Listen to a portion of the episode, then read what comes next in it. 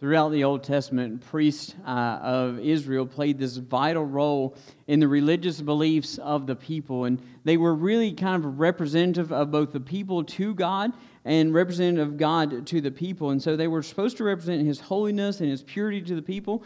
And at the same time, they had to represent the people by offering these sacrifices uh, before and to God. And so we see priests uh, really as kind of representing the whole lot more than just themselves, that they really do uh, kind of represent the entire Jewish system of belief and really the way that people related to and connected with God. And last week, uh, we introduced or re- were kind of reintroduced to this mysterious priest named Melchizedek, right? And I told you last week he talks about him in chapter 7. Pretty much all of chapter 7 deals with him. Um, but last week, uh, I told you that Melchizedek is mentioned two other times in the Bible. One is in Genesis chapter 14, and the other one is in Psalms 110. And so in Genesis chapter 14 is where he meets Abraham, that part of that video that you saw on the mountain uh, that became the city of Jerusalem. And so the first part of Hebrews chapter 7, verses 1 through 10, really deal with that encounter between, Mo, uh, between Abraham and Melchizedek kind of the significance of that. And if we continue on into chapter 7, which is where we're going to be today, chapter 7, verse 11 is where we're going to start,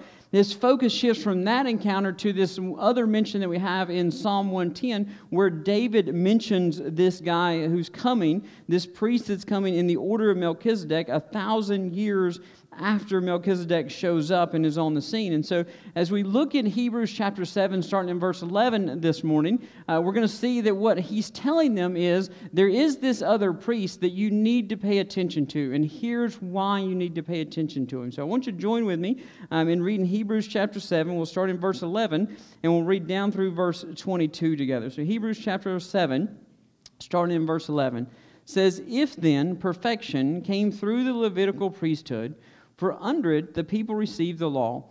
What further need was there for another priest to appear, and to be in the order of Melchizedek, and not in the order of Aaron? For when there is a change of the priesthood, there must be a change in the law as well. For the one these things are spoken about belongs to a different tribe.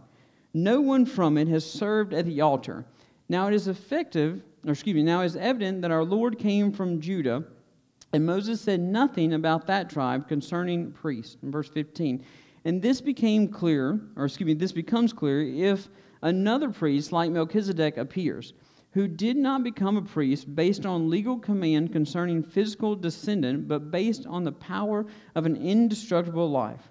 For it has been testified, you are a priest forever in the order of Melchizedek.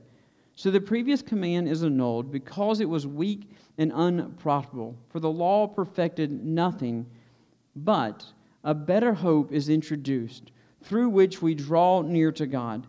None of this happened without an oath. For others became priests without an oath, but he became priest with an oath made by the one who said to him, The Lord has sworn, and he will not change his mind. You are a priest forever. So Jesus had become a, the guarantee of a better covenant. Let's pray together. Father, we thank you so much for who you are. God, we thank you for all that you do for us and all you have done for us, God, and all that you have blessed us with. God, we thank you that even when we were so unworthy, you came chasing after us. God, even when we didn't deserve it and we still don't. God, you made a way for us to come back to you. God, this morning there are some of us sitting here, and there are some of us that are joining us online and watching online. God, that we need to hear this sermon because we need this different priest in our life. God, there are some of us sitting here that don't need the new priest because we have it. We just need to enjoy and relish what he has done for us. And so, God, with my heart, I pray that you speak this morning. God, through the words of your text, through the words that you have given me, God, I pray this morning for every heart and soul that is here in this place.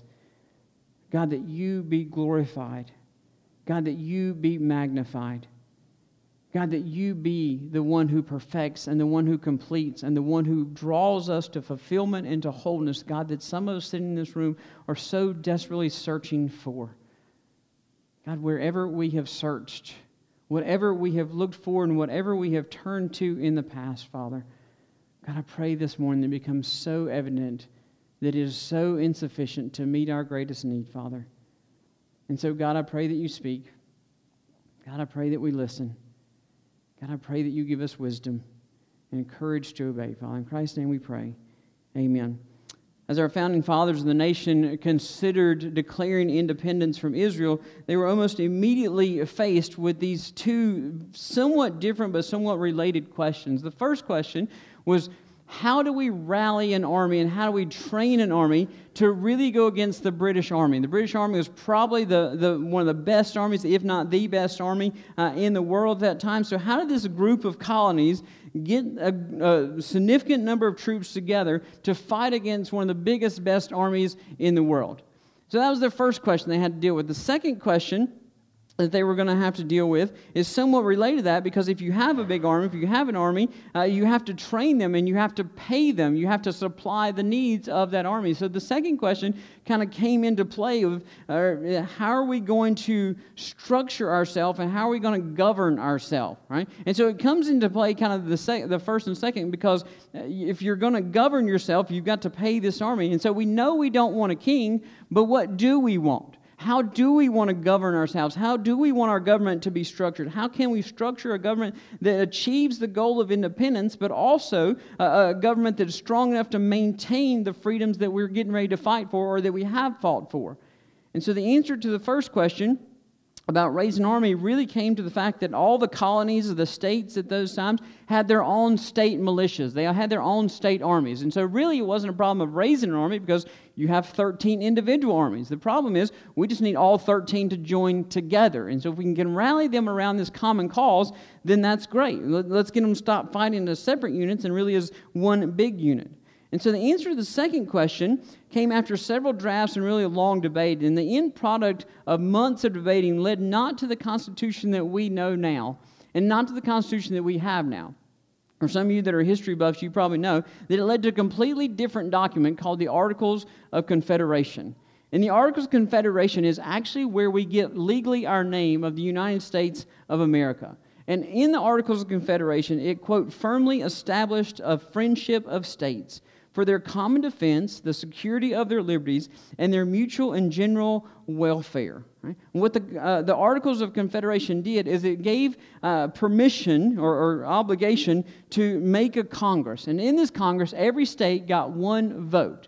And every state legislator got to decide who was going to this Congress to cast their one vote. And in the Articles of Confederation, this Congress had the power to make treaties and alliances, they could make war and they could make peace. They could maintain an army and a navy. They could coin money and they could establish a postal service. But honestly, that was it. That was about all the power that that government and that Congress had. And so while this was a functional document and it worked great for rallying the army and, and getting to that, it wasn't perfect. It didn't form the perfect government in the way they were hoping to. You see, the Congress had the power to coin money, but it didn't have power to enforce taxes, and it really didn't have power to raise taxes or enforce the laws that it made. So it can make laws all day long, but it had no power to enforce those laws. And so, if you have a young country that's kind of struggling with, uh, with debt from the Revolutionary War, you've got to raise money. And so, the Congress had to have the ability to raise that money and to raise taxes and enforce those taxes. You see, there are also disputes that happened between the states that honestly Congress wasn't very well equipped to distinguish the difference. And they weren't very well equipped to uh, decide and settle those things. And, and so the other part of the articles was that many of the laws and changes to the document, they required unanimous consent for that to happen, which honestly means that you had to get everybody, all the 13 colonies, to agree to any change that you wanted to make. Now, the political climate has changed a little bit since then, but I'm going to be honest with you, they stood just about as much chance of getting 13 colonies to agree on everything as we do getting 50 states to agree on everything, right? It probably was not going to happen in those days, just like it's not going to happen today. So, after about 10 years of Congress approving the articles, and really just six years after the articles were ratified uh, by the states, this group met in Philadelphia, and they met with the goal of we need to fix these documents. We need to fix the, the inadequacies of these documents. We need to fix the flaws that are in this document. And really, we need to fix what's happening because these articles are a problem. And so, what they really found was, as they started digging into this, they started debating all this stuff, what they found was these articles honestly were inadequate for building and maintaining a national government. That there was no way that this document was going to allow them to form the more perfect union that they'd set out to do. And so, what they decided to do was, instead of constantly trying to fix these documents, we just need to set these documents aside. We just need to shift over and realize these are so inadequate, so insufficient, that nothing we can do is going to work to fix these. What we need to do is we need to start with something new. We need to start a new system and a new uh, structure. And so we need something that's totally new and totally different. So in September of 1787, they officially approved what we have now as the new Constitution of the United States of America. And so I tell you that not to give you a history lesson, even though there you go. You can count this if you're homeschooled, you can count you had history for the day.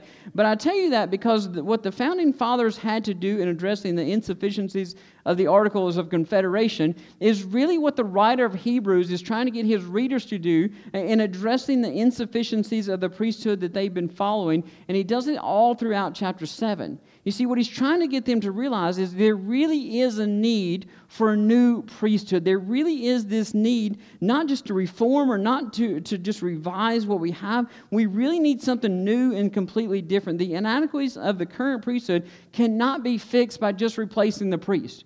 You can't just put a new person in the same spot and expect everything to be fixed. What we need is a complete change of system. And I love the way he addresses this because he doesn't beat around the bush. He doesn't, he doesn't waste any time. He goes straight to the heart of the issue. And so in verse 11, he asks them this question, and is straight to the fundamental reason they need a new priesthood. So look with me in verse 11. He says, If then perfection can, or excuse me, if then perfection came through the Levitical priesthood, for under the people received the law, what further need was there for another priest to appear said to be in the order of Melchizedek and not in the order of Aaron. So, right off the bat, he, he points them back to this passage that we talked to just a little bit about in Psalm 110, actually, verse 4 of Psalm 110. And he addresses it three different times in this little passage of Scripture in Hebrews. He addressed it here, he addressed it in verse 17, and he addressed it in verse 21. And, and that, that passage that was referenced in the video where David is writing this psalm, and he tells about this priest that's coming, and this priest that's going to be in the order of Melchizedek. And so, the question that the writer of Hebrews is facing, and the question he's wanting his readers to face, is listen, if the system we have now is perfect, if it can do everything, if it can comply, com, if it can provide completion and wholeness to all of you, then why do we need another priest?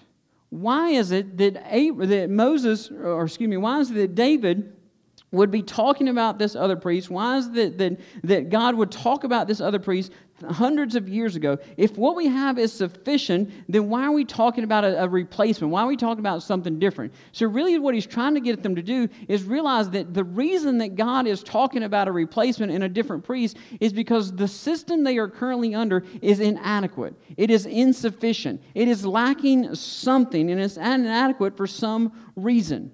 Now, for you and me sitting here 2,000 years later, we read this, this passage and we read this and we're like, oh, yeah, sure.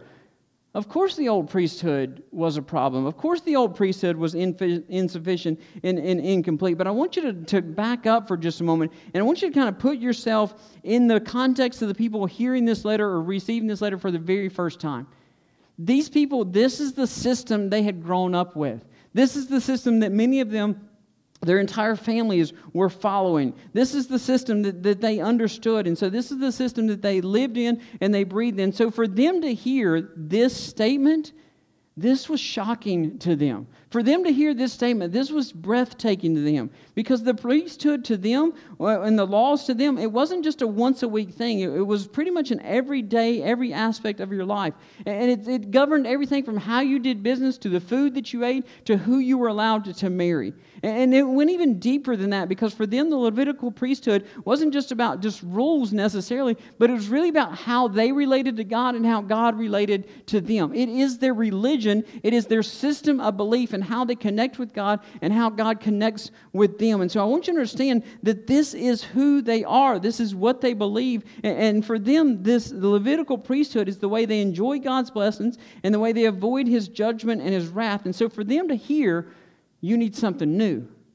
This is a hard pill for them to swallow. It's hard when somebody tells you that what you're following is insufficient and that you need a new system, you need a new uh, uh, mechanism, you need a new way to relate to God. And it's never going to bring you to what you've been doing, is never going to bring you to perfection or completion or fulfillment in God because it was never meant to do that. What you need is a new priesthood, and what you really need is a new and a different way to seek after God. Now, for us sitting here, like I said, we don't read that in the text, but you've got to realize that's what they're living in. But I want you to realize that some of us here are living this exact same thing. You see, while we can read it in the ancient context, some of us are living out in a very modern context. We are following insufficient and inadequate priests each and every day. We just don't call them priests. We got lots of different names for them. Some of us call it church. Some of us call it worship. Some of us call it quiet time. Some of us call it Bible study. Some of us call it spiritual discipline. Some of us call it um, giving or serving. Some of us call it spiritual or purity. And some of us call it um, uh, dating rules. Some of us call it following all the rules. Some of us might even call it prayer. And all of these things, all this stuff that we're trying to do to relate to God, and all this stuff that we're trying to do to earn His blessings and avoid His judgment and His wrath, and all this stuff that we're trying to do, and, and maybe just maybe we can earn His attention, and maybe just for a moment, if we earn His attention by doing all this stuff, then He'll listen to our prayers. And maybe, just maybe, if we do it the right way, or, if we say the right thing or in the right thing in prayers, or maybe if we just give a little more or do a little more, then God will hear and He'll start answering our prayers. And if we're honest, we're too busy chasing completion and fulfillment from all these other things instead of pursuing God Himself. See, for some of us, this is a hard pill to swallow because it is good stuff that we're doing. It's honestly godly stuff that we are doing. It is stuff that we have thought and stuff that we have been taught our whole lives. This is what you need to be doing. But I'm sharing this out of love with you that if this is what you've been taught and this is what you're doing, trying to pursue these things to get God's attention, you're never going to find completement. You're never going to find fulfillment. You're never going to be perfected in those things. And some of us sitting in this room, we know that. We know it because we've tried it for years and years and years and years, and we've come out on the other side just empty and hollow and incomplete. And we learned it the hard way. And for some of us sitting in this room right now, we are trying now, and you are sitting here, and you're sitting here, and you're going home, and you're reading your Bible, and you're praying, and you're worshiping, and you're doing all of these things, and you think this is how you're going to relate to God. You think if you just try harder and work harder, then you're going to find this place, this fulfillment in God. And some of you are trying and trying and trying, but the truth is, the more you try, the further you are from perfection, the further you are from completion, the further you are from fulfillment with God. And simply because the harder we work, the less fulfilling it becomes. And so, for some of us, we're chasing, we're following these insufficient priests, and we don't call them priests, we can call them anything else. And I want to share with you that if that's you this morning, then hear me out of love. You don't need another 12 step program, you don't need a new devotional, and you don't need a new worship song. What you need is a new priest and a new priesthood. What you need is a new way to connect with your Creator and a new way to relate with Him. And what you need is something that looks different than what you've been doing, not just more of the same. What you're looking for is something that goes beyond rules and laws, that can only be found in a person. It can only be found in this new priest that's in the order of Melchizedek, and his name is Jesus. And comes as we work through this passage to show you what this new priesthood looks like. And so the writer of Hebrews spends the rest of this section, verses 12 through 22, really showing you why you need this, not necessarily why you need this new priesthood, but what this new priesthood is going to do, why it looks different than the old priesthood. And the first thing he says about this new priesthood is this new priesthood is going to combine roles. This new priest is going to be able to serve in different capacities all at the same time, which is not something the current priest could do. I read this story this week that in 1975, a guy named Tim and his wife, they were traveling through Europe, and they found themselves, uh, while they were traveling through Europe, stranded on the side of the road with this old Fiat car that, that kept breaking down. And, and he kept trying to fix it. And Tim was a fairly handy guy, and he, he was fairly good with tools and, and mechanics and stuff like that. And so he always carried this scout knife, this Boy Scout knife that he'd had for years. He always carried that with him. And as he got out to fix his car, every single time that it broke down, this one time, he just kept thinking, man, I wish I had a pair of pliers. If I just had a pair of pliers, this would be so much easier. If I just had a pair of pliers, I can make the repairs that I really need to make to this. And so uh, later in the trip, he, he, kept on with his trip and he, he sketched out on a, a, a, piece of paper what he called a Boy Scout knife with pliers. And five years later, he was granted a patent for the first multi purpose tool that we now know as the Leatherman Pocket Survival Tool. And he says the goal was to create something that was not only durable, but provide you with a means to fix a variety of problems. The concept was simple create a multi tool that was not only withstand the test of time, but could feasibly allow you to perform basic tasks like simple car repairs, home improvement, and job fixes, or uh, excuse me, and on the job fixes, or just have a multi purpose tool or device on hand when you wanted to go camping. Now, I know many of you have these tools. Many of you carry them with you all the time on a daily basis. You use them on a daily basis. And the reason they are so useful is because they have so many things that you can use them for. They are really this all in one kind of thing. I mean, you've got pliers, you've got screwdrivers, you've got these little mini saws. And I'm going to be honest with you, I don't think I want to try to cut down a tree with that little saw, but in, a, in an emergency situation, you could at least get some twigs. You could at least get maybe some little limbs or something. You could even fire your fingernails, which I always thought was the funniest part of that whole multi purpose tool. You even have a fingernail file in there that you can do that with. Right? And you don't have to carry all these different tools with you. You only had to carry one.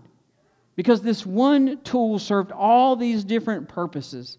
And that's the point that the writer is making, not about this tool, but really about the priesthood of Jesus and why it's superior to the current priest of Israel, is because Jesus really is this all in one priest. He is both the priest and the king, like Melchizedek was. And so if you look with me in verse 12, he makes this connection, and he says in verse 12, for when there is a change in priesthood, there must be a change of law as well. Meaning that the law of Moses was pretty clear that only the descendants of the tribe of Levi could serve as priests. And we're going to talk more about that in just a minute uh, because that had to change. Right? Then he goes on in verse 13 and explains why. In verse 13, he says, For the one these things are speaking about belongs to a different tribe. No one from it has served at the altar, right? So the one that David was talking about in Psalm 110 is what he's saying here. The one that David's been talking about and sharing with us about, he, he doesn't belong to the tribe of Levi. He belongs to a different tribe. And verse 14 tells us which tribe it was. And so in verse 14, now it's evident that our Lord came from Judah. And Moses said nothing about that tribe concerning priests. You see, Judah was not the tribe of priests. Judah was the tribe of kings. Kings who came through the line of David had to come through the tribe of Judah, not through the tribe of Levi. Right? And so you're sitting here like, what in the world does that have to do with anything? Why is that important? Because if you're wanting to model a priest after Melchizedek, you have to remember what we know about Melchizedek. See, in chapter 7, the very first verse introduces us, we talked about last week, introduces us to Melchizedek as the king of Salem and a priest to the Most High God. He is both king and priest at the same time. He is both to protect the kingdom and the one from the outside forces, and he protects the kingdom from the inside moral decay. Right? You see, in the time of Israel, those two roles were very separate. You had a king who perfected and, and uh, protected the kingdom from the outside, but you had the priest whose job was to protect it from moral decay on the inside. And now in Christ, you have the same one being able to do both. You have one who is king and priest. You have one who is protecting the kingdom of God from the outside forces, but also protecting the kingdom of God from the inside from moral decay. You have the one who has the ultimate authority over his kingdom, but the one who also represents the one who has ultimate authority over all kingdoms. You have the one whose job it is to keep the peace and maintain the peace, but you also have the one who can bring peace in the very beginning because of the sacrifice to God. You see, this is often where our picture of Jesus falls short because we are all about Jesus' sacrifice. There, there's multiple messages and multiple pastors and, and multiple churches you can go to, and they'll tell you about the sacrifice of Jesus. They'll tell you about the love of Jesus. But very rarely do all of them tell you the full story, because the full story is that Jesus is both king and priest, means he is both ruler and he is priest, which means we don't get to have the sacrifice without the ruling and reigning in our life. We don't get to, to claim his sacrifice without claiming his complete justification or jurisdiction jurisdiction over every aspect of our life. We don't get to accept His atonement without accepting His authority in our life and over our life choices. We don't get to pick and choose one or the other. We get both. And the kingdom and the priesthood of Jesus Christ is both. We don't get to pick and choose. If you're going to choose one, you have to take the other with it. He is both priest and king, and there is no longer a separation between those two. So if you're going to accept him as Savior, you've got to accept him as Lord as well. If you're going to accept him as a sacrifice, you've got to accept him as King and Lord of your life as well. See, there's a second difference between the current priesthood and the priest of, of Christ and the priesthood of Christ, and it's simply this that the priesthood of Christ is based on works and choices, not lineage. Right? And so, one of the struggles of the priesthood of Israel uh, is, is the fact that it was based on who your family was. Right? In fact, there were only two requirements for anybody that wanted to serve as priest.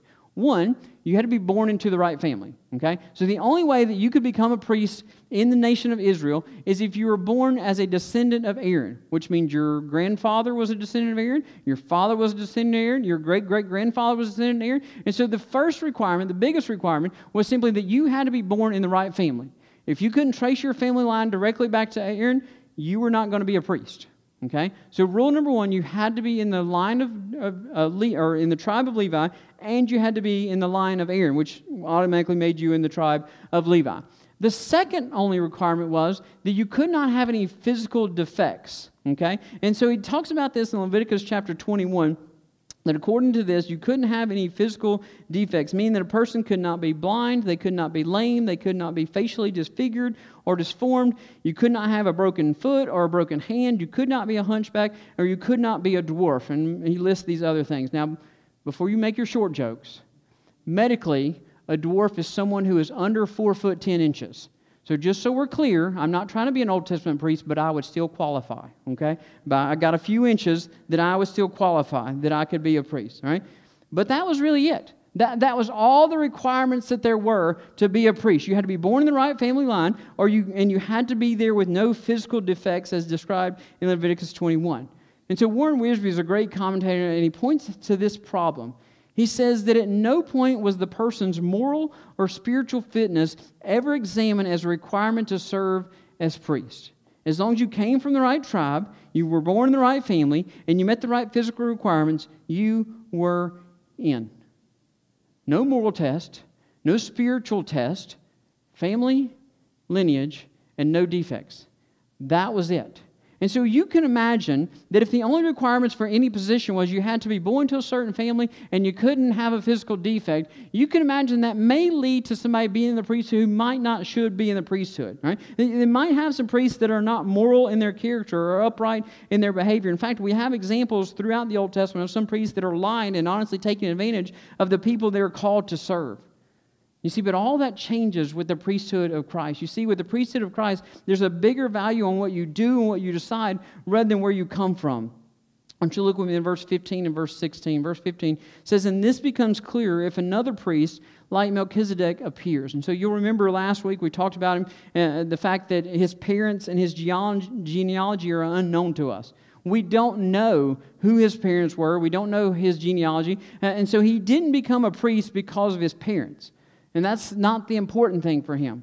Right? The writer goes on to tell us again in verse 16 who Melchizedek, who did not become a priest based on the legal command concerning the physical descent, but based on the power of an indestructible life. You see, the reason that Christ gets to become priest is not because he was born to the right family. In fact, according to the law, he was born to the wrong family, to the wrong tribe.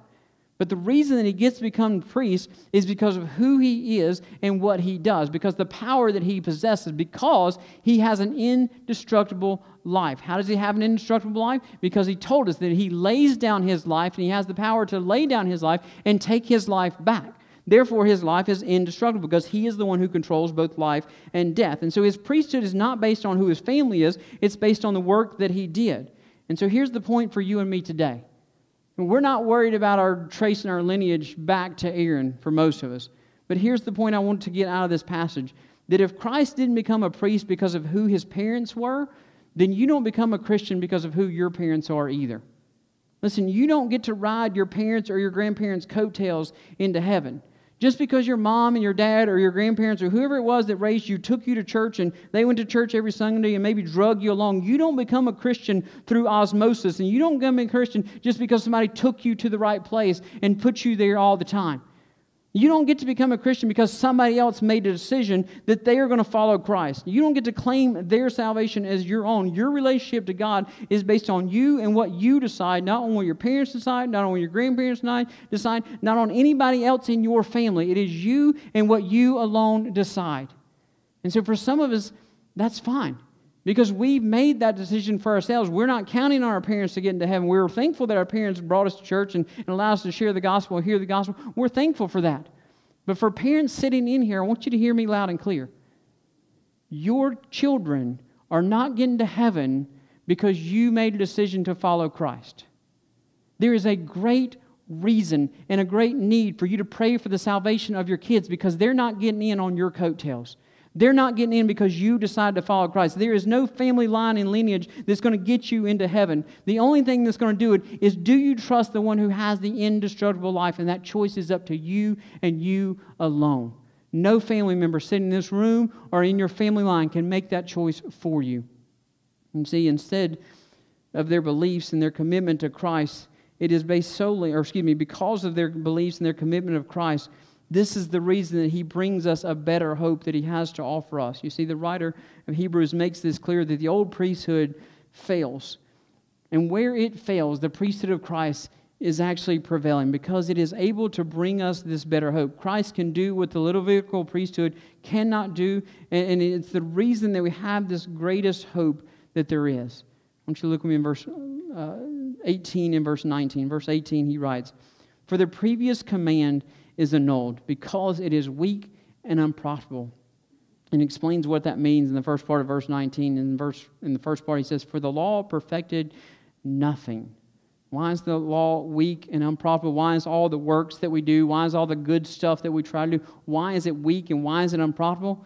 Because it can't bring perfection. It cannot bring completion. It cannot bring fulfillment. It cannot restore the wholeness, what is missing in your life. Follow all the rules that you want to, and you'll still find yourself empty and apart from God.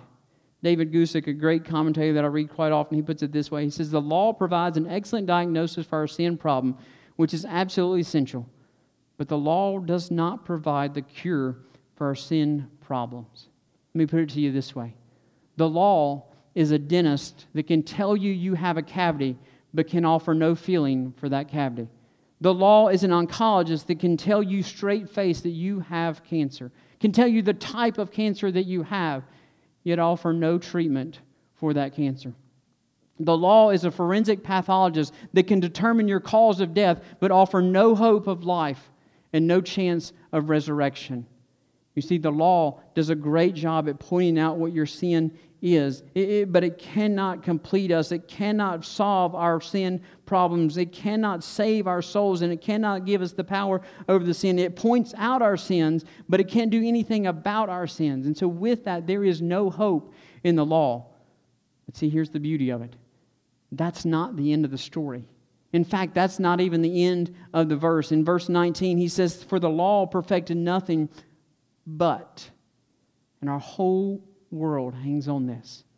But a better hope is introduced through which we draw near to God. Listen to me. If you are looking for hope, it doesn't come through the law. You'll never find it. Eh, you'll never find hope and assurance in this legalistic relationship with God. You'll never find completion and wholeness if you're following the rules and trying to do it better all on your own. In fact, the harder you try to do better, the further from better you become because the truth is, better is not found in you and it's not found in me. The only better is found in the hope that He offers. It is only found in the one who allows us and makes a way for us to draw draw near to God. It is not better in me, it is better in Him. It is a better hope that cannot depend on me. Why? Because I fail over and over and over again. It's a better hope not because it's a law that depends on me failing and pointing out those things. It is a better hope because it simply relies on His grace and His mercy that God shows me and He shows you through the cross of Jesus Christ.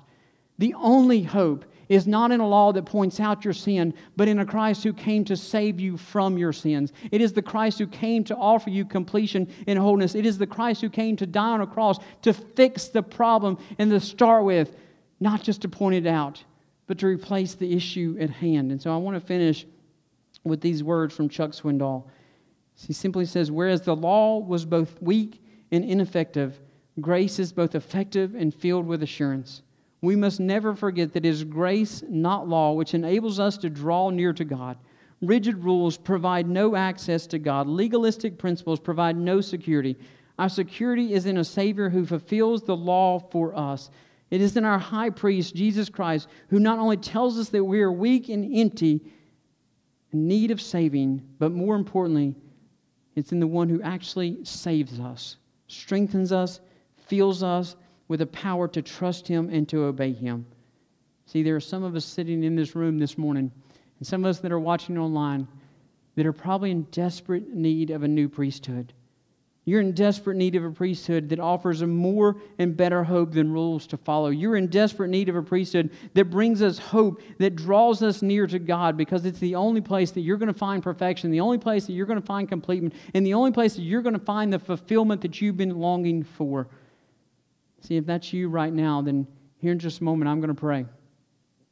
And in just a moment, you're going to have an opportunity to be introduced to this priest. In just a moment, I'm going to pray. And if you are here, here this morning and you are desperate for a new priest, you're desperate for a new way to connect with a God that you are so distant from, and you have tried and you have tried and you have tried, and you have worked so hard and you've followed all the rules, and yet you are still not feeling the completion. You're still not feeling the wholeness and the fulfillment. If you are here this morning and you're trying and you're trying and you're trying, then the words of the scripture is simply don't try any harder. Trust the one who's already done it. And so, here in a moment, we're going to pray. And then we're going to stand up and sing. And my challenge to you that if you are desperate for the one who can do what you could not do yourself, then I want to challenge you as we sing this song to you meet me at the foot of the cross. And I want to introduce you to the better hope and the priest that will be able to perfect you. Let's pray together.